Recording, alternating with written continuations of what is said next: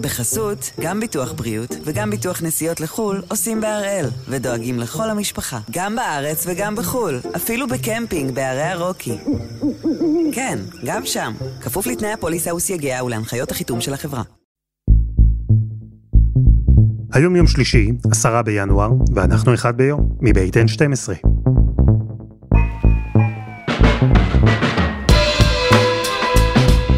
אני אלעד שמחיוף, ואנחנו כאן כדי להבין טוב יותר מה קורה סביבנו, סיפור אחד ביום, בכל יום.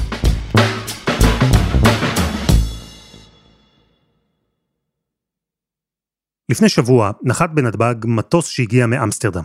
עד כאן אין דרמה גדולה, זה דבר שגרתי, קורה כל הזמן. אבל הטיסה הזו בכל זאת לא הייתה שגרתית, כי עליה היה גם אדם שלא הגיע לישראל מבחירה. הוא הוסגר אחרי שנמלט מהארץ, בזמן שעשרות נשים טוענות שהטריד או תקף אותן מינית, ובזמן שבמשטרה חיפשו אותו ומאוד רצו להביא אותו לחקירה.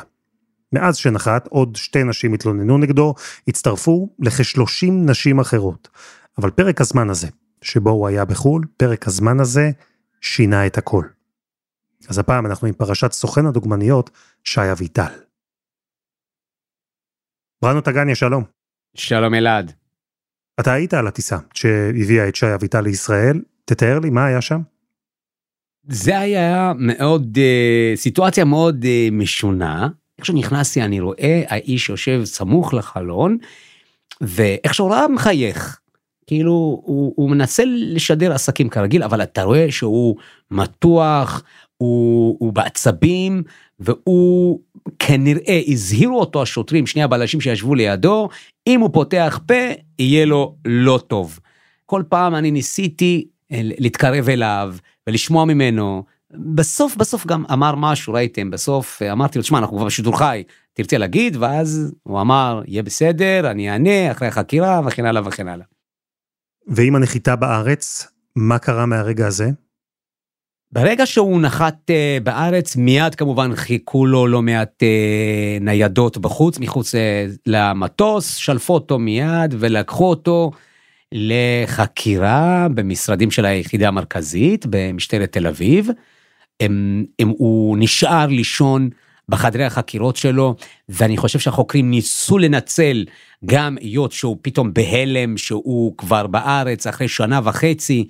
ולא חזר בדרך שבה יצא, שיצא חופשי, אלא איכשהו כבר נחת, הכניס אותו לחדרי חקירות, אבל למרות שניסו לשבור אותו, האיש הוכן היטב במשך שנה וחצי, אתה רואה, קר רוח, לא נשבר, לא ממצמץ, נצמד לגרסה. אתה אומר שהוא uh, הוכן טוב. אני מניח שזו הייתה אחת הסיבות המרכזיות לזה שהוא ברח מלכתחילה, לקנות לעצמו זמן, להתכונן. אני חושב שהוא קיבל עצה, עצה שהיא בסוף משתלמת לו, אין אה, משהו אחר להגדיר, כי אם הוא היה פה, אחרי שהתחקירים נחשפו, הוא יצא מהארץ יממה לפני שחיים אתגר פרסם את התחקיר שלו. כי אם הוא היה פה, הוגשו קרוב ל-30 תלונות. מתוך ה-30 האלה, לפחות 5 או 7 תלונות הם בגין אונס. אז המצב שלו היה אחרת לגמרי, המצב שלו היה אחר לגמרי, הוא היה, הוא מוגש נגדו לדעתי כתבי אישום בסעיפים חמורים מאוד, אבל עצם העובדה שאמרו לו, תברח, הוא ברח, במשך שנה וחצי למד, מה שנקרא, את כל הגרסאות, הוכן היטב על ידי עורכי הדין שלו, הוא למד הכל על סעיף התלונות, ורואים גם בעימות שערכו לו ביום חמישי ואתמול, רואים שהוא מתמודד, איך הוא אמר לאחד הקצינים?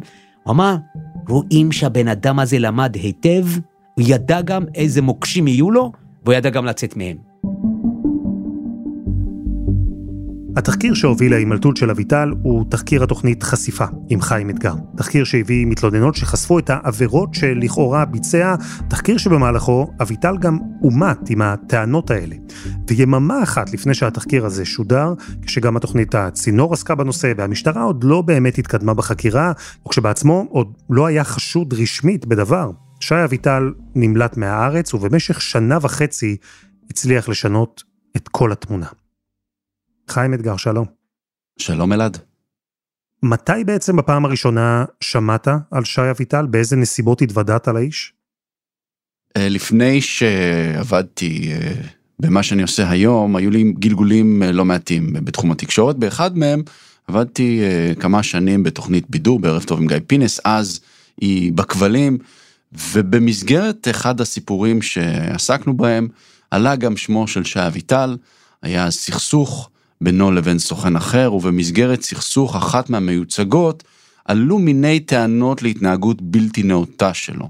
וזו בעצם הפעם הראשונה שהסיפור הזה ככה מתגלגל לו, ויש כל מיני רכשים וחשים במהלך הרחש בחש כזה במהלך השנים, שיש כל מיני עניינים איתו, ושמו של שי עלה תמיד אה, סביב, סביב הנושא הזה, זאת אומרת תמיד שמדברים עליו הייתה איזושהי עננה, ובעצם שי אביטל למרות הדברים הללו ולמרות השמועות, היה אדם אה, מאוד חזק, עם עמדה משמעותית, אה, אדם שמוזמן, שמקובל, מופיע באולפנים, מאוד מוכשר בעשייתו, צריך לומר. הוא אדם שידע לנהל אה, נשים לאורך שנים, הוא זיהה את השינוי עם הכניסה של המדיות החברתיות, הצליח לייצר כוכבות. בעידן שבו קשה מאוד להיות רלוונטי, ואנחנו רואים סוכנים באים והולכים, שי אביטל הצליח להיות איש מקצוע טוב ואפילו טוב מאוד, ולייצר כוכבות ולייצר כסף. ובסופו של דבר, לפני חשיפת הפרשה, אתה רואה שיש לו כמה מהשמות הטובים, המשמעותיים, החמים, בסצנה הזו בישראל בשלב הזה. כבר ב-2008 מעריב ערך תחקיר שדיבר אז על שלוש תלונות של דוגמניות צעירות נגד אביטל. התלונות נסגרו מחוסר ראיות. במקרה אחד, אביטל נדרש לשלם פיצויים בעקבות תביעה אזרחית. אבל חיים, למרות כל זה, ולמרות הדיבורים שהיו, השמועות, אביטל המשיך לצבור כוח, הוא ייצג כמה מהדוגמניות הגדולות ביותר בארץ, הציג את עצמו, גם הלקוחות שלו הציגו אותו כסיפור הצלחה. הנה למשל קטע משנת 2018, ראיון משותף של שי אביטל ואחת הלקוחות הגדולות שלו, אסתי גינזבורג. הוא לא רואה שום דבר, הוא רק בא לעבוד, הוא רק חושב מה יקדם אותנו, מה יעשה לנו טוב, מה, מה המטרה שהגענו, האם השגנו אותה. זה הדבר היחידי שהוא רואה. זה לא מובן לי. אני אסביר לך. אני אומר לך אמיתי, זה לא מובן לי. אתה מרגיש שאתה מפתח רגש למישהי, שזה טבעי. היא תמשיך לעבוד אצלך? אני אגיד לך משהו, בגלל המקום שבאתי ממנו, שאני גדלתי במקום ש... את יודעת, אשדוד ועניינים וכאלה, אז הערכים והדברים האלה נטמעו. וברגע שראיתי שהיא בשבילי פרנסה, אז בשבילי זה קו אדום בכלל לחשוב על זה. אז לקחתי את זה איתי קדימה כל הזמן, וזה נתפס בי דרך אגב. דרך אגב, אני... ושנה אחר כך, 2019, אביטל נבחר להנחות תוכנית טלוויזיה בהוט בידור, תוכנית שחיפשה את הדוגמנית הגדולה הבאה. אני אדבר איתך רגע על תוכנית הטלוויזיה הזו, שזה סיפור מדהים בפני עצמו. כי אני שוחחתי עם מפיקי תוכנית הטלוויזיה, אנשים שעמדו מאחורי תוכנית הטלוויזיה. שי הוא חלק מצוות של תוכנית טלוויזיה, שהמטרה שלה היא לזהות את הכוכבת הבאה, נשים מאוד מאוד צעירות, והם נוסעים גם לאילת, ובאחד הערבים יש, לדברי המתלוננות, יש סדרה של הטרדות. זאת אומרת, הוא נוגע באחת ומטריד עוד אחת. תאר לעצמך מה עומד מאחורי זה, מה חשב לעצמו מפיק, האם הוא לקח את זה בחשבון שלשי אביטל יש עבר כזה, וזה לא הדבר הנבון ביותר להכניס נשים צעירות לסיטואציה הזו, גם מבחינת התלות וגם בעצם העובדה שהדבר הזה קורה, לפחות בשלבים מסוימים, בתנאים שהם מעין תנאי פנימייה, כולם ביחד, והוא נמצא שם. אז אם אתה לוקח אחורה לגבי הלגיטימיות, אמרו לי המפיקים, מה אתה רוצה? היו שמועות, כולם עבדו איתו, גם אנחנו עבדנו איתו, והאמת שלא יכולתי להשיב, לא יכולתי להשיב. הוא הופיע במיטב התוכניות הבולטות ביותר בשלל הערוצים. אז לך תגיד למפיק כזה, למפיק כזה או אחר, או לאדם כזה או אחר, תשמע, זה לא לגיטימי לשתף אותו בתוכנית. זה נכון, מה שאתה מתאר כאן זו אחת הבעיות שאנחנו שומעים עליהן לא רק במקרה הזה, אבל גם במקרים דומים. יש עדויות להתנהגות בעייתית סדרתית, הן בגדר טענות בלבד, ולכן במקרה הזה שי אביטל יכול היה להמשיך לעבוד. והמפיקים של התוכנית אמרו לך במסגרת התחקיר שלך שלא הייתה מניעה לתת לו לעבוד, וזה נכון, אביטל המשיך לקבל גישה לעשרות צעירות שהחלום שלהן היה להיות דוגמניות מצליחות, ותוכנית הטלוויזיה הזו, לכאורה, הפכה לאירוע הטרדה המוני מצידו. וחיים, גם אז, אפילו אז, הסיפור נשאר בגדר דיבורים, המימדים של התופעה הזו בטח לא נחשפו עד התחקיר שלכם. אז איך התחקיר הזה נולד, אחרי כל כך הרבה שנים של שמועות? כשעלה הנושא הזה בישיבת מערכת, אה, גילי ברוש, אז העורכת, וגילה גולן צוקרון, אשת המערכת, אה, ובעצם אה, הכוח המניע מאחורי התחקיר הזה, כשעולה השם, כשעולה השם שלו, אני אומר לעצמי שמבחינת כוח אדם והאפשרויות והמטלות שעומדות בפנינו, זה יהיה שוב מרדף סרק. ואני אומר את זה אחרי שאני לפני למעלה מ-20 שנה לא הצלחתי להביא את הסיפור. והם אומרים לי, תן לנו, תן לנו.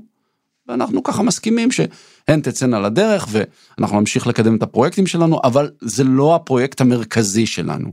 וזה התחיל עם אישה אחת, וכעבור שבועות נוספים אמרו שיש עוד מתלוננת, וברגע שיש שלוש מתלוננות, ואנחנו בודקים שהעדויות הן עדויות מהימנות, משמעותיות, עומדות בקריטריונים, אנחנו מבינים שיש תחקיר.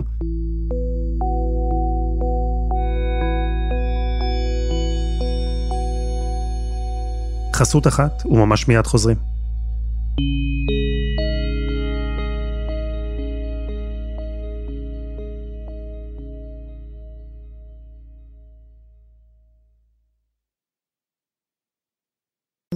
בחסות, גם ביטוח בריאות וגם ביטוח נסיעות לחו"ל עושים בהראל, ודואגים לכל המשפחה, גם בארץ וגם בחו"ל, אפילו בקמפינג בערי הרוקי. כן, גם שם, כפוף לתנאי הפוליסה וסייגיה ולהנחיות החיתום של החברה. אנחנו עם פרשת שי אביטל, ועם הרגע שבו אחרי שנים של שמועות על התנהגות של סוכן הדוגמניות, ואחרי שהצליח וצבר כוח בתעשייה וכסף, אחרי כל זה נולד תחקיר התוכנית חשיפה עם חיים אתגר, ולראשונה נחשפו העדויות שיובילו להימלטות של שי אביטל מהארץ. אז חיים, אמרת שברגע שהגיעו שלוש העדויות הראשונות, הבנתם שיש לכם בידיים תחקיר. מה שמעתם? העדויות מפילות את הלסת. יש איזו מתודה שחוזרת על עצמה, אוקיי? אה, לאתר דרך הרשתות החברתיות נשים נאות, אה, לא פעם מהפריפריה, בגילאים מאוד מאוד צעירים. לעתים מתחת לגיל 18, ולנהל איתם דיאלוג כזה או אחר. ובמסגרת הדיאלוג היא תגיע לתל אביב לפגוש אותו אה, למפגש מקצועי. פנה אליי דרך העמוד של הסוכנות שלו, ואני כמישהי שמאוד אה, נמשכת לעולם של הדוגמנות, אמרתי וואו, מגניב, הודעה מסוכנות עילית. ראיתי בנות שאני מכירה, ראיתי בזמנו את אסתי גינזבורג, כל מיני בנות כאלה. ואז הוא הזמין אותי לפגישה בתל אביב, בבית קפה. הוא אוסף אותי מהתחנת רכבת עם הג'יפ שלו, ג'יפ מאוד מפואר. תוך כדי הוא דיבר... לעתים הוא יאסוף אותה מתחנת רכבת, ובמפגש המקצועי הזה מדברים, ואז הוא מציע לעלות אליו למפגש. המפגש הזה, להבנתם, ובאופן שהוא מגדיר, הוא, מגד... הוא מפגש במה שאמור להיות משרד. כך הן מבינות את זה. ולעיתים גם יש איזה סצנה, אני לא זוכר אם היא חוזרת יותר מפעם אחת, אבל ישנה סצנה שבה הוא לוקח את אחת מהנשים, אחת מהמתלוננות, והוא אומר לה, והם משוחחים, ו, וככה בדרך עולה בשיחת הטלפון אחת מהמיוצגות שלו. והאישה שיושבת לידו, שתוך זמן קצר תהיה בסיטואציה מאוד לא נעימה, מאוד לא נעימה, חשה התעלות. תוך כדי הוא דיבר עם נטע על חמיסטר. ממש שמעתי את הקול שלה, זה על רמקול, כמובן שמאוד מרגש למישהי שלא מכירה אף אחד. היא יושבת ליד סוכן ידוע, היא שומעת בטלפון שיחה בלתי אמצעית עם אישה מאוד מפורסמת, ובחלומה, כפי שהוא מבטיח לה, כפי שהוא אומר לה, היא תהיה כוכבת, היא תגיע לשם. ואז הם עולים למפגש שהיא לא בדיוק מבינה והיא סבורה, כך הן אומרות כולם, אני הולכת למקום שנראה לי משרד, אוקיי? ואז הן מבינות שזה הבית שלו. אני חושב שזה היה בבורסה ברמת גן, כאילו משהו שהוא כמו בין בית מלון למלון דירות. הייתי נורא ילדה, לא הכרתי את הדברים האלה, לא, לא היה לי עד אז בן זוג רציני שאני באמת מבינה בבנים, או באמת מבינה איך זה הולך, או מה הוא מנסה לעשות פה. הן לא כל כך יודעות מה לעשות, הן לא יודעות מה עושים ברגע הזה, מה עושים בסיטואציה הזו. והן מתיישבות, ומשם זה הופך להיות למצב שבו הוא מנסה לגעת, לעתים הוא עושה דברים יותר חריפים. אחת מהנשים סיפרה לנו, זה היה בתחקיר, כשהיא אה, עוד לא בת 17, זו הפעם הראשונה שהיא בסיטואציה כזו בין גבר לאישה. גבר לאישה זה, זה הגזמה, בין אה, נערה לגבר. באיזשהו שלב הוא רקן כזה לנשק אותי, ואז הוא נעמד על הברכיים שלו, הוריד את המכנס שלו עד לחצי הברך כזה, וממש תפס את הראש שלי, והצמיד אותי עליו, כן. לא ידעתי איך להגיב, לא ידעתי מה לעשות. אז הוא החליט אה, להראות לי איך עושים את זה, ותפס את הראש שלי, וכאילו תתמודדי כזה. וצריך לומר, גם הגיל שלו הוא גם פקטור, הוא לא בן 22, הוא לא בן... הוא גבר שבסוף שנות ה-30 שלו ויותר, שווה בנפשך את הרגע המחריד הזה, את הטראומה, וכך אנשים מספר, מספרות לנו על המתודה הזו. ואז מגיע שלב שצריך לישון, ואני שואלת אותו, איפה ישנים? כאילו, אני לא הולכת לישון איתך באותה מיטה. אז uh, הוא אומר לי, ממה יש לך לדאוג? את, את מכירה אותי שבע שנים, אני, אני אעשה לך משהו? ומשום מקום, הוא הופך אותי על הבטן, עולה עליי, ובכוח פשוט ניסה להיכנס. אני האשמתי את עצמי בסיפור הזה. אמרתי לעצמי, זאת אשמתך שהגעת לבית של ההורים שלו, אבל אני לא ידעתי בשום שלב שזאת התוכנית שלו. גם ידעתי שעם כל הכסף שיש לו, הוא בשנייה, בשנייה שורף אותי. ואחת הנשים שהופיעו בתחקיר, היא הסכימה אגב באומץ להיחשף גם בפנים גלויות, היא לין פאר, שמתארת לא מקרה נקודתי אחד, אלא ממש אירוע מתמשך על פני זמן. כן, לין לדוגמה, זה שאלה אחרת. לין אה, נחשפת, ובמובנים מסוימים היא הופכת לסמל לנשים נוספות, כי היא התייצבה באומץ, התקדשה,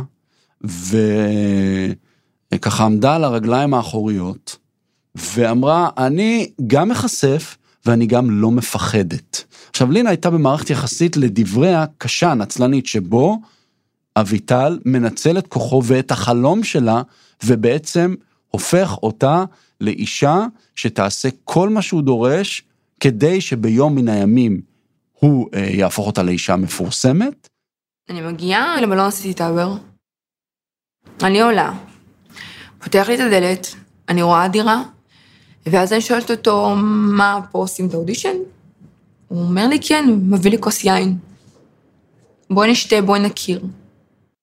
ואז הוא אומר לי, את מבינה שאם את פה, אז את אה, זכית. את מבינה שאם בחרתי באח, אז את צריכה להוכיח לי את עצמך. וגם יש צד שני למשוואה הזו. אם את לא תעשי את מה שאני רוצה, אני אהפוך אותך לאדם מוקצה. וצריך לדבר על זה שהיא אם חד-הורית, ומתמודדת עם אה, מצב כלכלי לא פשוט, עם חלומות שרואה בדבר הזה, אם בצדק ואם לא בצדק, את המוצא. ואז הוא מוציא לי קוק, מסניף שורות, ואומר לי, תוכיחי לי את עצמך, תסניפי. אני מסניפה. והוא התחיל לאט לאט כזה להתלטף אותי, וככה את היד שלי לשים עליו, ואז פתאום מנסה לנשק אותי, ואני זעזע, כי אני לא מבינה מה קורה. ואז הוא אומר לי, את צריכה להוכיח לי שאת שווה אותי, שאת שווה להיות בסוכנות שלי. אני לא מקבל כל אחת. הוא הופך אותי לשפחה שלו. הייתי עושה כל מה שהוא אומר. לא הייתה לי דעה, לא יכולתי להרגיש. זה היה יכול גם להגיע למכות, סטירות שהיה מביא לי, לפנים, חניקות, יריקות. ואתם אספתם את כל העדויות האלה, הבנתם שיש לכם מסה, ומה הצעד הבא? בשלב הזה, אחרי שאנחנו מצלמים, אנחנו מחליטים לצאת למה שנקרא עימות. אנחנו, אני פוגש אותו בירידה בגרם המדרגות. שאנחנו עושים תחקיר עליך כבר כמה חודשים. נשים מספרות שאתה מטריד אותה מינית, כופה את עצמך עליהן מינית. לא אישה אחת ולא שתיים. מה יש לך להגיד על זה? תגמול המשטרה, שתגמלו. נשים עוברות פוליגרף. ודי נדהמנו מקור הרוח שלו. למה הם לא הלכו למשטרה? כי הם מפחדות, שי. ממי? ממני? כן, אתה איש חזק. איש חזק? מעולם לא עשיתי אחוז ממה שאתה טוען. ואם אתה תוכיח לי את זה, תאמין לי שאני אוריד את הראש. אני מוכן להראות לך את העדויות. לא צריך להראות לי. אני מוכן להראות לך לא עדויות צריך, עכשיו. תביא אותם לתחנה. ותאמין לי שבתחנת משטרה אני אוכיח לך הכל. שאם אם היו- במשטרה יוכיחו שעשיתי משהו לא בסדר, אני אתנצל וגם אשלם את המחיר. מעולם לא עשית דבר. וחצי דבר. אפילו לא קרוב למה שאתה מתאר. אז מה העדויות האלה?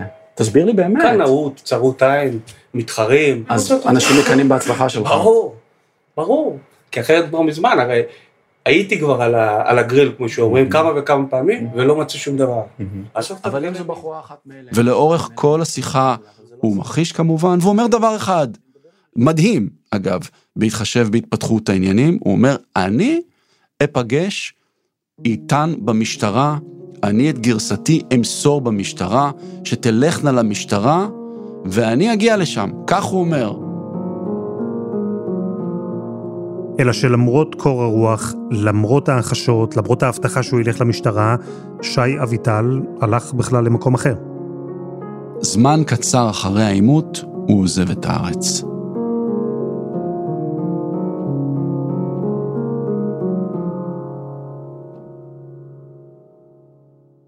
בראנו, התחקיר של מערכת חשיפה כבר היה מוכן בשלב הזה, הפרומואים רצו בטלוויזיה, שי אביטל כבר אומת, הוא ידע טוב מאוד מה הולכים להציג נגדו, והוא ברח. יממה לפני שתחקיר פורסם או בורח, ברגע שהתחקיר פורסם, התחילו להגיע מלא מלא תלונות.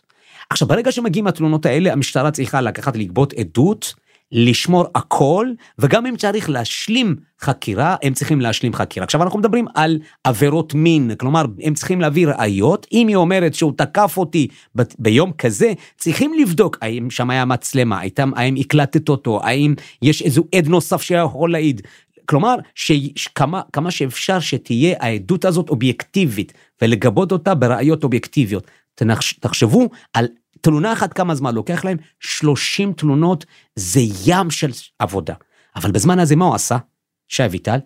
הוא פשוט ברח, ואז הוא לא נשאר באותו מקום. כל הזמן זז ממקום למקום. פעם אחת ראו אותו בבודפשט, אחר כך אמרו שראו אותו בקפריסין הטורקית, אחר כך אמרו שראו אותו בגרמניה, אחר כך אמרו שראו אותו בבולגריה, אפילו דיברו על פורטוגל. אז המשטרה, אחרי שסיימה לגבות עדות, היא פונה לאינטרפול. היא פונה לאינטרפול ומבקשת צו מעצר בינלאומי.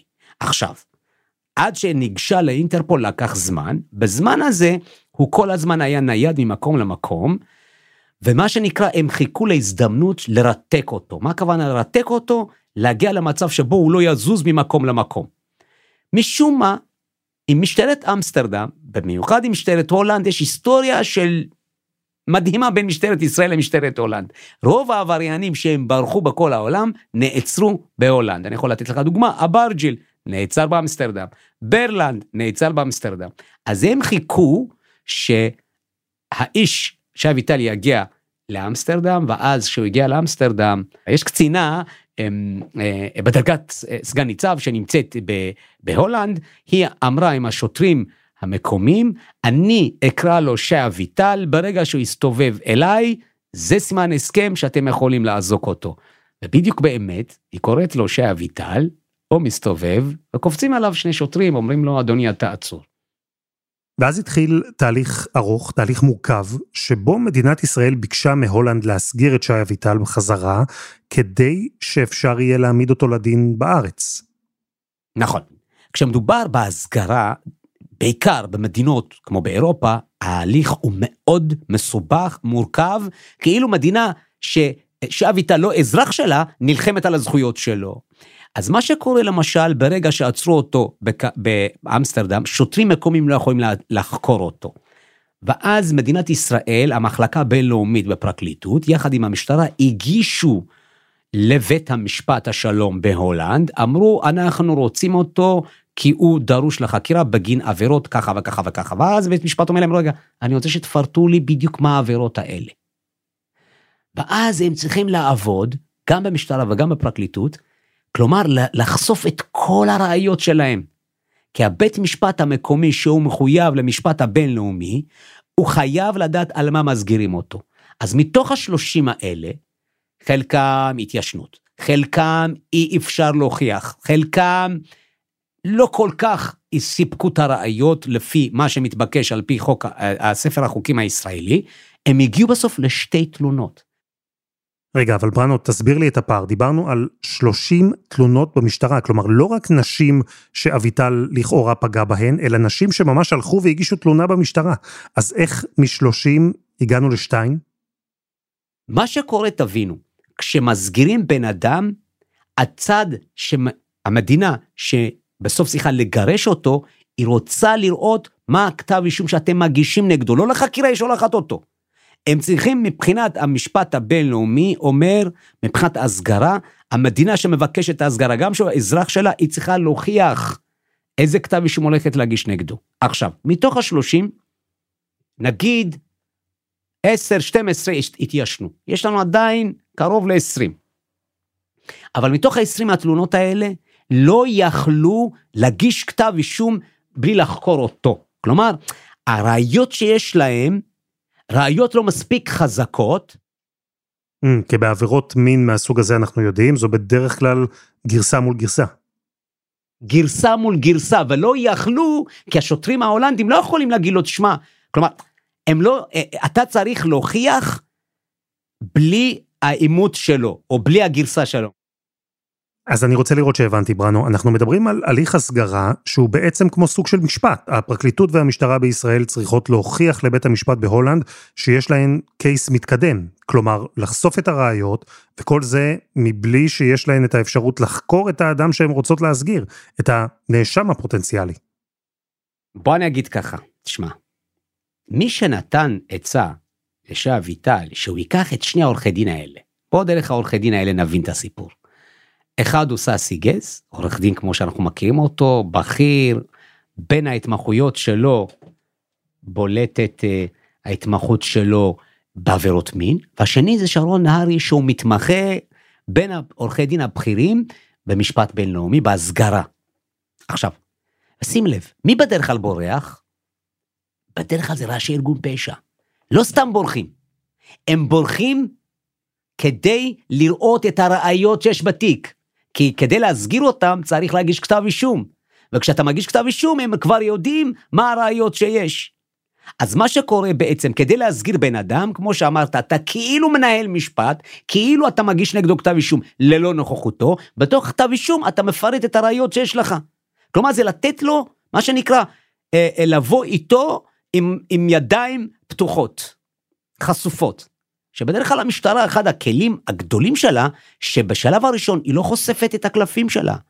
הפעם במשפט, להסגיר במשפט כזה, הייתה חייבת לחשוף. אז על מה היא חושפת? על בטוח. היא הולכת על בטוח. מה זה הבטוח? שתי התלונות האלה של אחת שהייתה ב-2015 ואחת שהייתה ב-2019, עליהם יכלו לבסס כתב אישום מינימום, לפחות מינימום, ביצוע מעשים מגונים, שזה כבר בין שלוש לחמש שנים.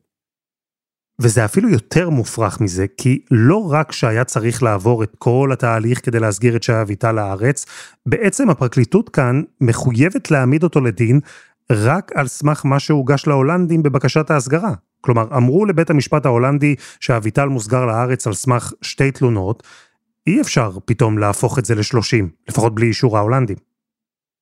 נכון מאוד, זה, תשמע, זה משפט הכי הזוי שיכול להיות. נניח עכשיו מגיע מישהי, מגישה תלונה. על אונס, על uh, תקיפה מינית. המשטרה גובה ממנה עדות, כשהיא רואה בוודאות שיש לה סיכוי, לא 100%, 200% להגיש נגדו כתב אישום, היא הולכת להולנד, לשרת המשפטים, שתאפשר לה לחקור את שי אביטל, שהוא אזרח ישראלי, לא אזרח הולנדי, היא צריכה לבקש ממדינת הולנד שתאפשר לה לחקור את האזרח שלה, שהוא חשוד בעבירות מין חמורות מאוד. זה, תשמע, זה, אמ, א', רק מישהו שיש לו אה, כוח כלכלי מסוגל לעשות כזה דבר, לחיות במשך שנה וחצי, זה אחד. שתיים, אחד שהוא קיבל עצה, כנראה, אני לא יודע מי נתן לו עצה. אבל מצד שני, שים לב, אמרה שופטת, כשהאריכה לו את המעצר בשבוע שעבר, עבירות מסוג אלה שהוגשו לפניי, אני לא הייתי מעריכה כל כך הרבה ימים. כלומר, מעצר זה משהו, אקט קיצוני, אוקיי? אבל בגלל שמדובר ביכולת של הבן אדם הזה לברוח ולשרוד, שנית, הוא ברח מהארץ כשהוא ידע שהוא מבוקש מבוקש לחקירה, לכן אני לא לוקחת סיכון, מעבירה את המעצר שלו בש, בשבוע ימים. אני אומר משהו שהפתיע אותי לפני שנכנסתי פה לשיחה, שאלתי כמה קצינים מה הולך להיות במשפט בדיון הבא, אמרו לי אנחנו נבקש להאריך את מעצרו, תוך שבוע שבועיים נסיים את החקירה, ונעביר לפרקליטות ונדרוש מהפרקליטות שתבקש להאריך את מעצרו עד תום ההליכים. וואו, זה אומר שהוא הצליח להרגיז כל כך הרבה קצינים במשטר האיש הזה, אמרתי. כי פרקטיקה כזו של מעצר עד תום ההליכים היא שמורה בדרך כלל לפושעים מסוכנים. מאוד מסוכנים, בדיוק. בדרך כלל הבן אדם אחרי יום הוא כבר בבית, הוא היה במעצר בית. ואז בסוף זה היה מסתיים עם איזה כתב אישום חלשלש כזה, ועם עבודות שירות אפילו, לא היו פותחים את הדיון. אבל הפעם אתה רואה כל הכוח, כל המשקל, נלך איתו עד הסוף. הוא הצליח להרגיז הרבה הרבה אנשים, גם בפרקליטות, גם ב, ב, במשטרה, על כך שהולכים לבקש בתיק כזה, בשני עבירות מין, מעשים מגונים, אני לא מפחית חלילה, לא מפחית משום חומרת ה... אבל זה לא תיק שבדרך כלל הפרקליטות מתאבדת עליו, זה לא תיק שבדרך כלל המשטרה מתאבדת עליו. אם בית משפט בסוף ירשה אותו, יש סיכוי שז'ה אביטל יבלה בכלא לפחות שנה עד שנתיים, לפחות אני אומר. רגע, מה? רק שנה או שנתיים? זה הכל? לפחות. יכול להיות שבית משפט ייתן לו את כל מלוא החומרה, שחמש שנים יכול לתת לו, יכול לתת לו, אבל גג זה החמש שנים האיש הזה יכול לשבת.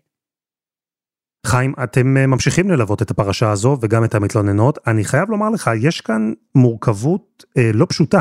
שי אביטל עזב את ישראל כשעדיין לא היה חשוד, עוד לפני חקירה, והנה, השנה וחצי שהוא העביר כנמלט בחו"ל, 30 תלונות הצטמקו לשתיים. הוא הצליח להתכונן, הוא נערך, הוא קנה זמן, הוא סינדל את מערכת המשפט הישראלית לזו ההולנדית.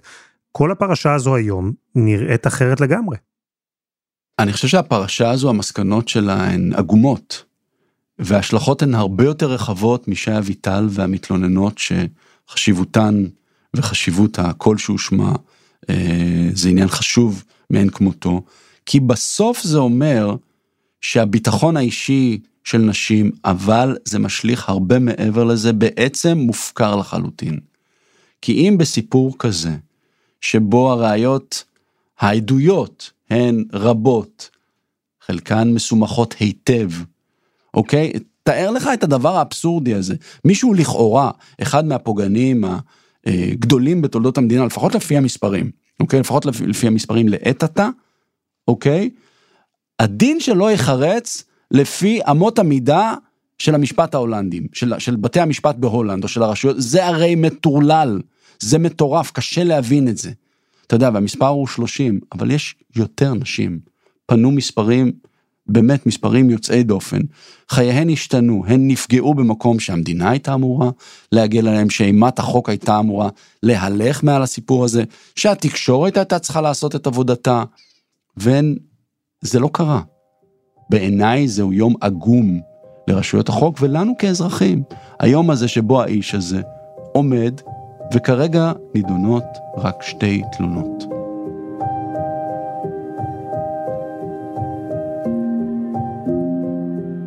חיים, תודה. תודה, אלעד. ותודה לברנות אגניה.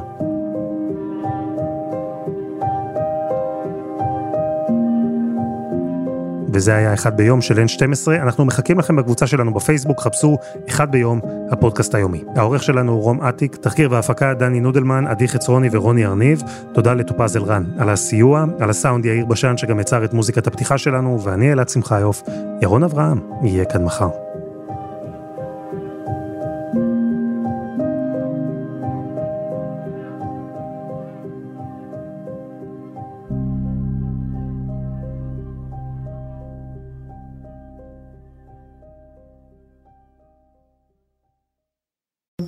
בחסות, גם ביטוח בריאות וגם ביטוח נסיעות לחו"ל עושים בהראל, ודואגים לכל המשפחה, גם בארץ וגם בחו"ל, אפילו בקמפינג בערי הרוקי. כן, גם שם, כפוף לתנאי הפוליסה וסייגיה ולהנחיות החיתום של החברה.